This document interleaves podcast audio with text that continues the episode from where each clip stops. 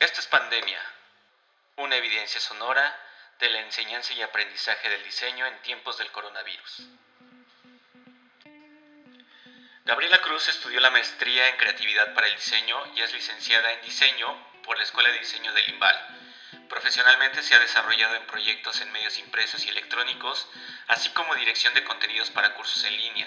Desde el 2006 es docente y recientemente colabora como coordinadora en sexto semestre. Bueno, y entonces nos encontramos con la maestra Gabriela Cruz. Gaby, ¿cómo te encuentras? Muy bien, muchas gracias. ¿Y tú? Muy bien, gracias. Gracias por aceptar la invitación y platicar con nosotros de tu experiencia docente, así como también de coordinación eh, en esto que ha venido siendo eh, eh, una transformación en la manera de en cómo funcionamos como escuela por, por, la pandemia. eres coordinadora de sexto semestre de la licenciatura, pero aparte también tienes, eres docente en, en algunos grupos. ¿Qué cursos estuviste impartiendo? Bueno, en el semestre que casi va a terminar es fue taller de rediseño 2 y eh, lenguajes estructurales 2 más la tutoría de octavo semestre. Ok, eh, ¿y cómo fue, eh, cuáles fueron los retos que presentaron? Es decir, un poco esto se, se, se repitió con, con, los demás profesores que he venido entrevistando que pues, al final comenzamos el semestre de una manera regular, cada quien en su salón, eh, pero de pronto vino el freno de mano que nos pusieron y cambiarnos completamente de carrera a digital. ¿Cómo fue esa, eh, ese reto? Eh, ¿De qué manera, qué te tuviste que plantear para cambiar la dinámica de trabajo?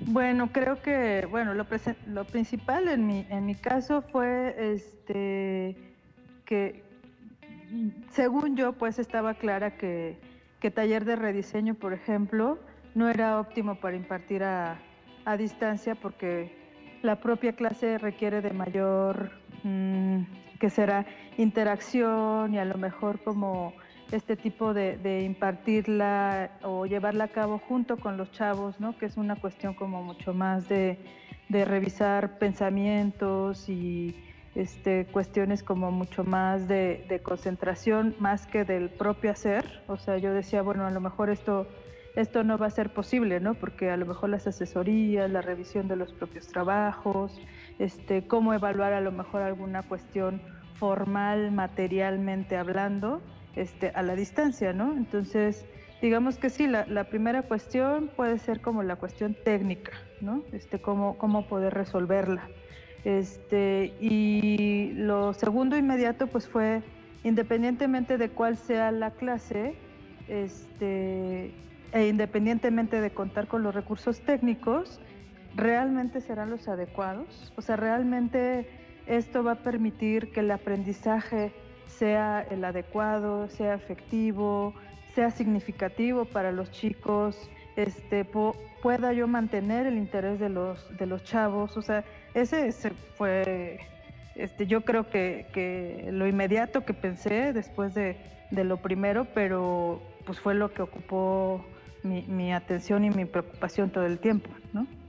Entonces sí, sí, sí fue plantearse esa cuestión, digo, además de pues esto que nos, que nos saca de onda y nos, nos mueve a todos, ¿no? Es, es una pandemia, es a nivel mundial, este, emocionalmente como estamos todos, circunstancialmente en nuestras casas va a ser el mejor ambiente, en fin, o sea, eso yo creo que, que es el común denominador para todos, pero sí hablando propiamente de las clases y los objetivos de, de, cada una de las asignaturas, pues esa fue la preocupación, ¿no? Este, mantener intereses de los chavos interesados, que realmente sea efectivo el aprendizaje, eso fue, fue este, digamos que en segundo lugar, pero lo más importante. Sí, y creo que también, eh, digo, regularmente siempre es como una recomendación entre docentes el hecho de que no eres amigo de los alumnos, no, eh, no eres su papá, no eres su mamá, este, que hay un, hay, hay un cierto límite con respecto a la relación que eh, en sí es profesional en el sentido de que nosotros somos los docentes y ellos son los estudiantes.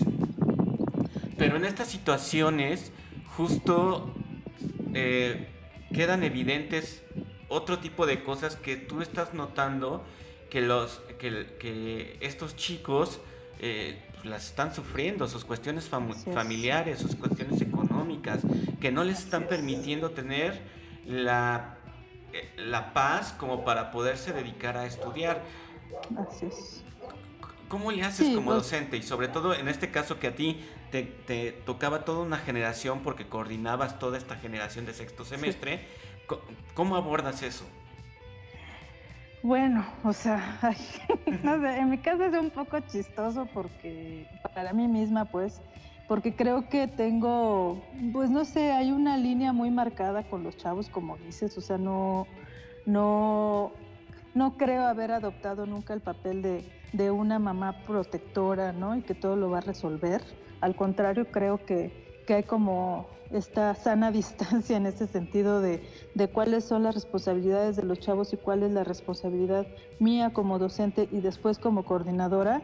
Sin embargo, como dices, no puedo cegarme a que pues hay circunstancias muy complejas para, para cada uno de, de los chavos y este, pues sí, o sea, noto circunstancias muy complejas y difíciles en cada uno de ellos y pues más bien este, una es, no sé, como, como que después de que dije, a ver, ¿cómo está este rollo, ¿no? Este, a, nivel mundial y las circunstancias pues nacionales que no podemos omitir, este, pues bueno, saberme ignorante más bien, ¿no? De, de, no conozco todas las circunstancias, o sea, no, no voy a tener el conocimiento de cada una de las situaciones de los chavos, eso va a ser imposible y jamás mi cabeza y mi mente va a alcanzar a imaginar lo difícil que ellos se, este, pueden estar enfrentando.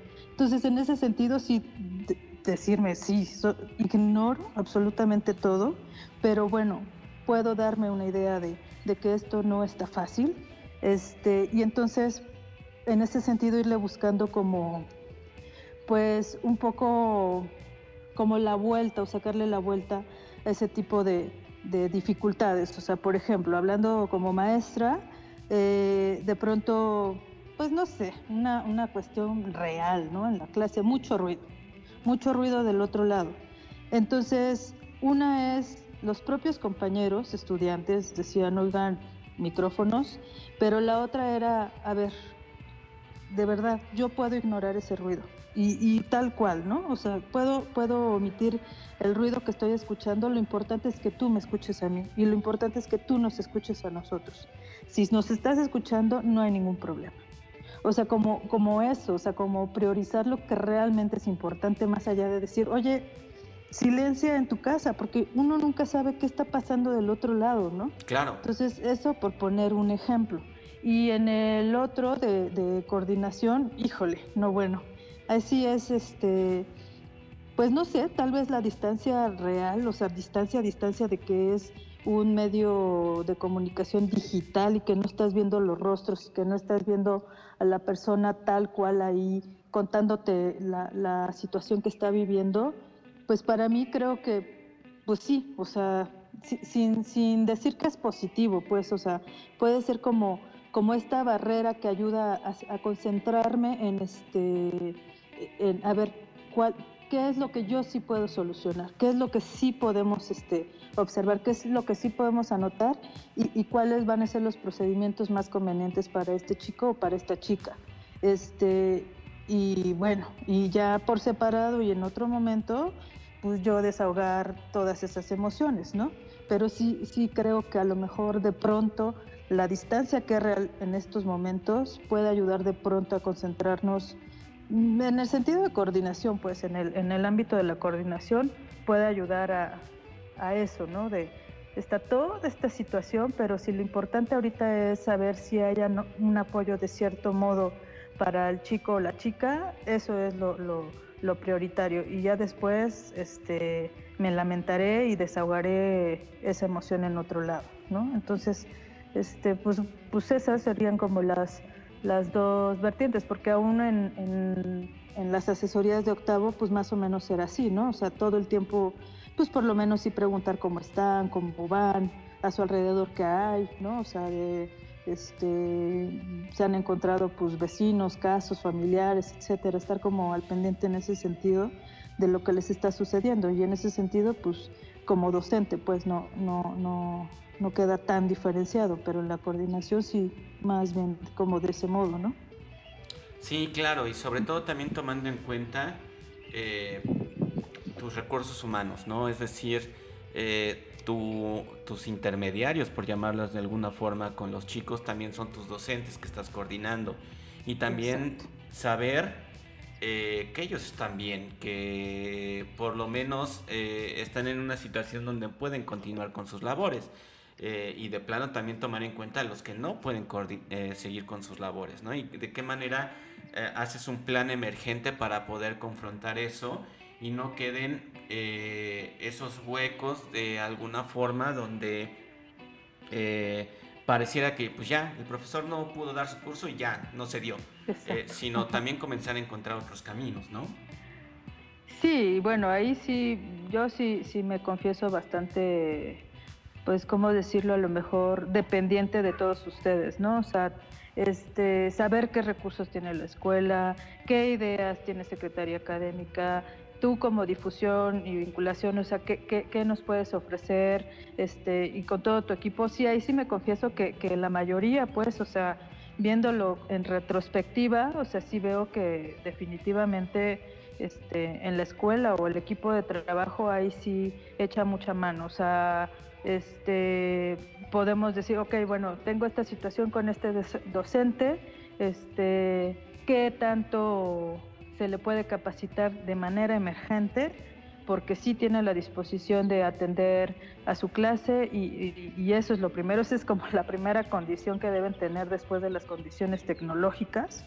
Este, está dispuesto, está dispuesta y entonces, bueno, este, cuál es el equipo que tenemos disponible hablando de recurso humano también y cómo lo podemos atender y después pues ir dando como un seguimiento, ¿no? Y este y pues sí, o sea, saber que también este pues que hay docentes, ¿no? Que este que como te digo, para mí lo prioritario es que, tengan disposición, lo segundo que cuenten con, con estas condiciones y que también puedan ser capaces, ¿no? De, de decir, este, los alumnos son seres humanos, en este momento cuál, cuál es la, la prioridad, cuál es el objetivo principal de, de, mi clase, este, y que pues sí, termina siendo otra la prioridad o el objetivo principal más que, pues no sé, por decir algo, ¿no? Este, hacer una rayita bien derechita, este, pues eso no es la prioridad, la prioridad va a ser este, en otro sentido, ¿no? Entonces, pues sí, eso, eso, eso yo creo que sí lo tengo que reconocer de mi parte, ¿no? Este, estrategias, mecanismos, este, direcciones, guías, ¿no? Sí, sí cuento de, plano o me apoyo bastante en, todos ustedes, ¿no? Desde dirección, difusión, secretaría académica y los propios compañeros este, coordinadores y, los docentes que están dispuestos, ¿no? Bien, y ahora, ¿cuáles crees que son las, las áreas de oportunidad? Es decir, estamos ahorita eh, profesores eh, entregan calificaciones, entregan las evidencias de todo el trabajo en el salón de clase y no tanto en un sentido de saber si trabajaron y cumplieron con sus horas de, de clases, sino más bien en el sentido de hacer un poco como lo que estamos haciendo en este podcast, entender cómo resolvieron eh, las actividades dentro de su salón de clases, poder armar o poder, sí, habla, crear como un repositorio de, buenas prácticas, de cómo eh, eh, afrontar eh, esta, este contexto que estamos teniendo ahora para poder llevar a cabo nuestra labor de enseñar. y vaya, en un sentido, lo que hemos venido haciendo es de una u otra forma tratar de construir eh, estas evidencias. Pero también eh, algo que nos queda claro es que hay un montón de eh, zonas de mejora, que hay un montón de lugares donde podemos eh, todavía dar un mayor esfuerzo como para que esas actividades o, esas, eh, o esos objetivos se puedan cumplir de una mejor forma. ¿Tú cómo, ¿Tú cómo los has visualizado? ¿Dónde crees que existen estas oportunidades? Ok, digo, empezando por a lo mejor de eh, como de lo más drástico, ¿no? Que yo veo que, que sí es urgente, pues, este, de algún modo lo, lo tendremos que trabajar, es la cuestión de, del entendimiento que tenemos de las clases este, a distancia, ¿no? Eh, y que saca mucho a la luz del entendimiento que tenemos de nuestros propios mecanismos didácticos para impartir nuestros contenidos. Es decir, eh, el hecho de que yo ponga muchas lecturas este, en clase de manera presencial y léanse esto para mañana y léanse esto otro para la siguiente semana y hagan esta búsqueda de información, no significa que realmente los chavos estén aprendiendo. Y sobre todo no significa que eso vaya a ser lo relevante para la vida profesional. Entonces, eh, eso salió a la luz, definitivamente. O sea, eh, el reflejo de lo que somos de manera presencial y cómo se enfatiza pues, a, distancia, ¿no? Porque entonces el entendimiento que yo tengo de una clase a distancia, eh, no, no, del curso realmente construido para, para, llevarse a cabo online, es este, eso, ¿no? Pues entonces te escribo por correo, te mando cuál es la lectura y te digo que me hagas un reporte perfecto o un análisis este, magnífico y súper profundo de esto que, que, lees, ¿no? Entonces ahí eso es, o sea, híjole, no sé, o sea, eso sí me, me este, y de maestros que realmente respetamos, ¿no? O sea, que, en serio, o sea, así somos, pues sí, así somos. Entonces esa es una, como una oportunidad de mejora bastante amplia y de algún modo vamos a tener que que, este, que abordar ¿no? y que trabajar todos juntos para, para ello, porque te digo, o sea, hay, hay maestros ahí que admiramos y que son muy buenos y que podemos considerar que sus contenidos pues, son bastante importantes, pero pues bueno, entonces no es la mejor manera en la que se está llevando a cabo. Eh, la otra es que, bueno, este, pues justo los, recursos didácticos que tenemos en, en la práctica presencial, pues no necesariamente son este, igualititos, ¿no? Este, a distancia o vía digital o esto que te digo, realmente construir, ¿no? Desde, a ver, revisar cuáles son los objetivos de, de estos contenidos, qué es lo que se tiene que aprender y qué es lo que se tiene que revisar y cuál es entonces el recurso didáctico digital que más se presta para, para que realmente el aprendizaje sea efectivo. Eso, pues sí, yo creo que día a día todos nos tendríamos que estar capacitando para ello, ¿no? Este, digamos que esto que te decía, bueno, ¿cómo se hacen observaciones de las cuestiones formales de cualquier producto de diseño? Que realmente se vea ahí qué es lo que está observando el maestro, cómo le hace la nota al, alumno y cómo la corrige eh, el, alumno en ese sentido y cómo se hace de manera colaborativa entre todo el grupo. O sea, cuáles son esos recursos y por qué se tiene que utilizar ese recurso. Entonces, que realmente haya una congruencia entre ellos, esa es una oportunidad de mejora que yo digo, este, bastantes maestros necesitamos, pero además no es que pues ya un día tomemos un curso y hasta ahí se acaba nuestro propio aprendizaje profesional como docentes, ¿no? Entonces esa, esa va a ser otra. Y la otra, pues sí, que, definitivamente, este, como decías este, hace rato, ¿no? Somos seres humanos, somos personas, tenemos sentimientos, emociones, pensamientos, este, y, y en ese sentido, este, el, trabajo que tenemos dentro de las clases como como lo que somos, como las personas que somos, pues también hay, hay este, como ciertas este, áreas de oportunidad ahí, ¿no? Entonces, cómo manejar un grupo de este tipo que es como más taller, cómo manejar un grupo que es como mucho más de, seminario, este, cómo evaluar ese tipo de conocimientos que son como mucho más, conocimientos mucho más cercanos a los pedagógicos, pues también es una, un trabajo constante, ¿no? Entonces yo creo que, que en ese sentido esas tres áreas de oportunidad serían como las, las principales que tenemos que abordar y la urgente pues es la, la, la primera que te comentaba, ¿no? Y ahora, ¿cómo es la escuela de diseño post-COVID. Es decir, eh, suponiendo que ahorita justo también estamos en medio del proceso de admisión y que los, eh, los chicos y las chicas que van a ingresar ahora en este periodo 2020-2021 eh, van a iniciar bajo estas condiciones y que aunque están egresando con el mismo plan de estudios que los chicos que están ahorita en cuarto semestre, que son la primera generación de este nuevo plan de estudios, van, sí va a haber un, diferencial en la manera en cómo, en cómo egresen. Eh, ¿Cómo visualizas tú que, eh, que, va a suceder este cambio? ¿Cómo va a ser la escuela de diseño después de, de esto? Pues mi mundo ideal utópico, pues, pues que sería realmente este priorizar lo que realmente es útil ¿no? para todos.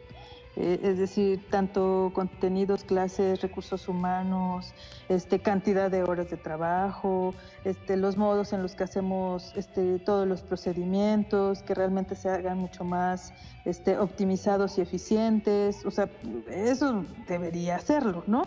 Este, pues yo creo que por lo menos todos entramos ahora sí con la duda, ¿no? Real, real, todos entramos con este, podría haber una mejor forma, creo, ¿no? Este, que para empezar e-, eso podría ser este, una realidad, ¿no? Que, que, que, nada lo tenemos seguro y que todos podríamos tener ahora sí un cuestionamiento en nuestra cabeza, no solo de lo que vemos, no solo con los que convivimos, no solo, o sea, de lo que hacemos, pues, o sea, nosotros mismos, o sea, este, evaluarnos pues en ese sentido y tener el cuestionamiento para nosotros mismos.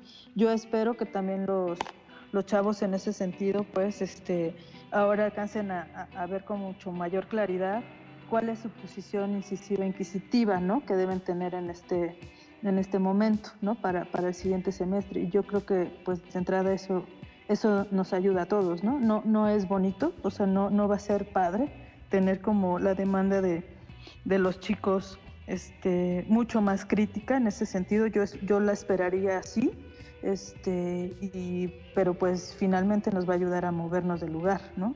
Entonces, este, que tengamos la certeza de cómo hacerlo, pues no, esa es la, la realidad, o sea que vamos a ir como adaptándonos, ¿no? Y flexibilizándonos con respecto a lo que vaya sucediendo.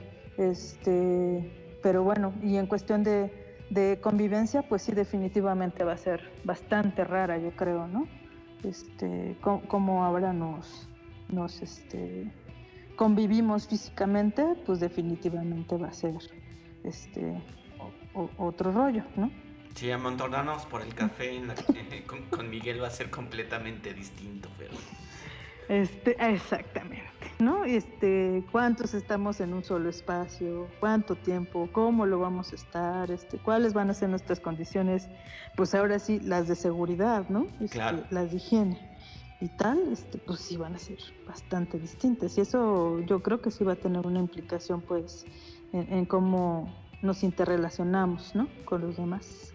Sí, ahorita mencionaste algo importante eh, algo que he venido escuchando a lo largo de estos meses que llevamos de cuarentena, que ya son más de 40 días, pero es como también eh, esto ha dejado al descubierto eh, cómo gastábamos mucho en cosas que no necesitábamos. Es decir, ahorita los, los, que tenemos el privilegio de seguir recibiendo un sueldo, de poder estar en nuestras casas, hemos tenido evidente también el ahorro que hemos podido tener de las cosas que de las cosas que no gastamos y que realmente no necesitamos. Y un poco en ese sentido, la reflexión que haces de también comenzar a que quede descubierto cómo dentro de la escuela y, como institución, como escuela, eh, también comenzar a dejar de gastar recursos y tiempo en cosas que, que, está quedando claro que no necesitamos o que no son tan esenciales como parecían, eh, porque desde que se fundó la escuela hace, casi 60 años, pues siempre habían estado ahí, ¿no? Entonces creo que también esa es una parte importante como institución que tiene que quedar eh, en testimonio en este momento de, de, cuáles son los elementos que realmente son necesarios. Y no estamos hablando tal vez de de comenzar a, deshacernos de gente ni nada del estilo, pero sí comenzar a saber cómo podemos administrar mucho mejor esa energía y esos recursos en cosas que realmente impacten y que no se mantengan nada más por el simple hecho de que siempre han estado ahí. Y creo que esa es, eh, esa es una de las, de las partes que ahorita quedan más visibles que nunca, ¿no? Así es, totalmente de acuerdo, totalmente de acuerdo. O sea, digamos que no así como tal cual como lo mencionas, de, ninguna manera se ha mencionado así de vamos a, dejar de prescindir de tu, este, de tu labor, jamás. Este, pero creo que se va entendiendo, o sea, por eso digo, creo que, que, que, eso va a estar como e, en la cabeza de cada uno de nosotros, en el corazón de cada uno de nosotros, este, como este cuestionamiento, ¿no? De, de realmente qué es lo, lo prioritario, lo urgente, lo óptimo, lo eficaz, este, la utilidad ¿no? de, todo lo, que soy como profesional, este, realmente tenerlo en cuestionamiento ¿no? para cada uno de nosotros. Así es. Pues muchísimas gracias por haber aceptado nuestra invitación. Fue la maestra Gabriela Cruz, coordinadora de sexto semestre en la licenciatura de diseño. Y yo soy Omar Mendoza. Recuerden que pueden descargar todos los demás episodios en eh, Spotify, iTunes, eh, Google Podcast o cualquier otro sistema de podcast que estén utilizando. Eh, nos escuchamos en la siguiente grabación. Búscanos en todas las redes como Edimba Oficial o visita nuestro sitio web edimba.imba.gov.mx.